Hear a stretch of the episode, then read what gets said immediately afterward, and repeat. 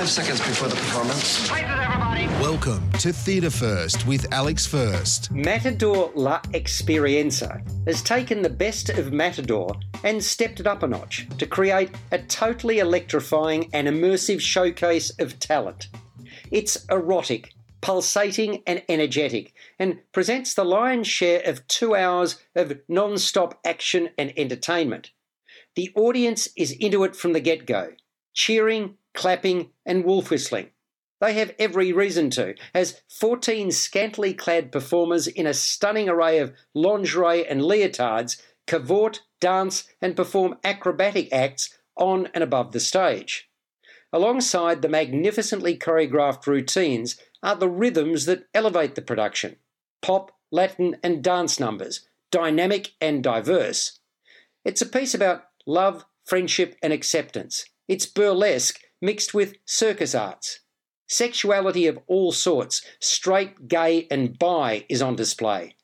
The cast doesn't just perform on the stage and the catwalk in front of it, they appear from the sides and wander the aisles, interacting with the patrons.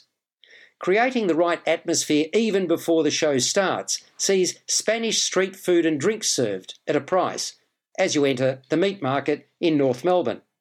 Already on stage is a Colombian born vocalist, Stefania Cerna, singing bolero style numbers accompanied by a keyboard player.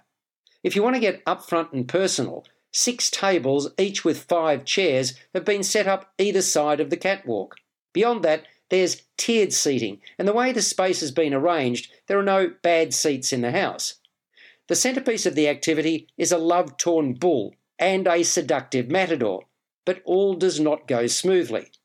The trials and tribulations of relationships are tested. Unrequited love and infidelity are part of the scene. From pole dancing in high heel, knee length, glittering black boots to aerial gymnastics, contemporary dance, and ballet, Matador La Experienza has it all. It's a production that keeps on giving and is exhausting just to watch. I can't imagine what it'd be like to be a performer. It's powerful and oh so polished. Since writer, director, and producer Bass G. Pham first introduced the concept of Matador at the start of 2019, it and its derivatives have become more and more slick and exhilarating. This is the best yet. He's onto a real winner, and the crowd simply adore what's dished up. Matador La Experienza is playing at the Meat Market in North Melbourne until the 8th of May 2022. You've been listening to Theatre First with Alex First. Available at Apple Podcasts, Google Podcasts, Spotify, iHeartRadio, or your favourite podcast player. You can also stream on demand at Bytes.com.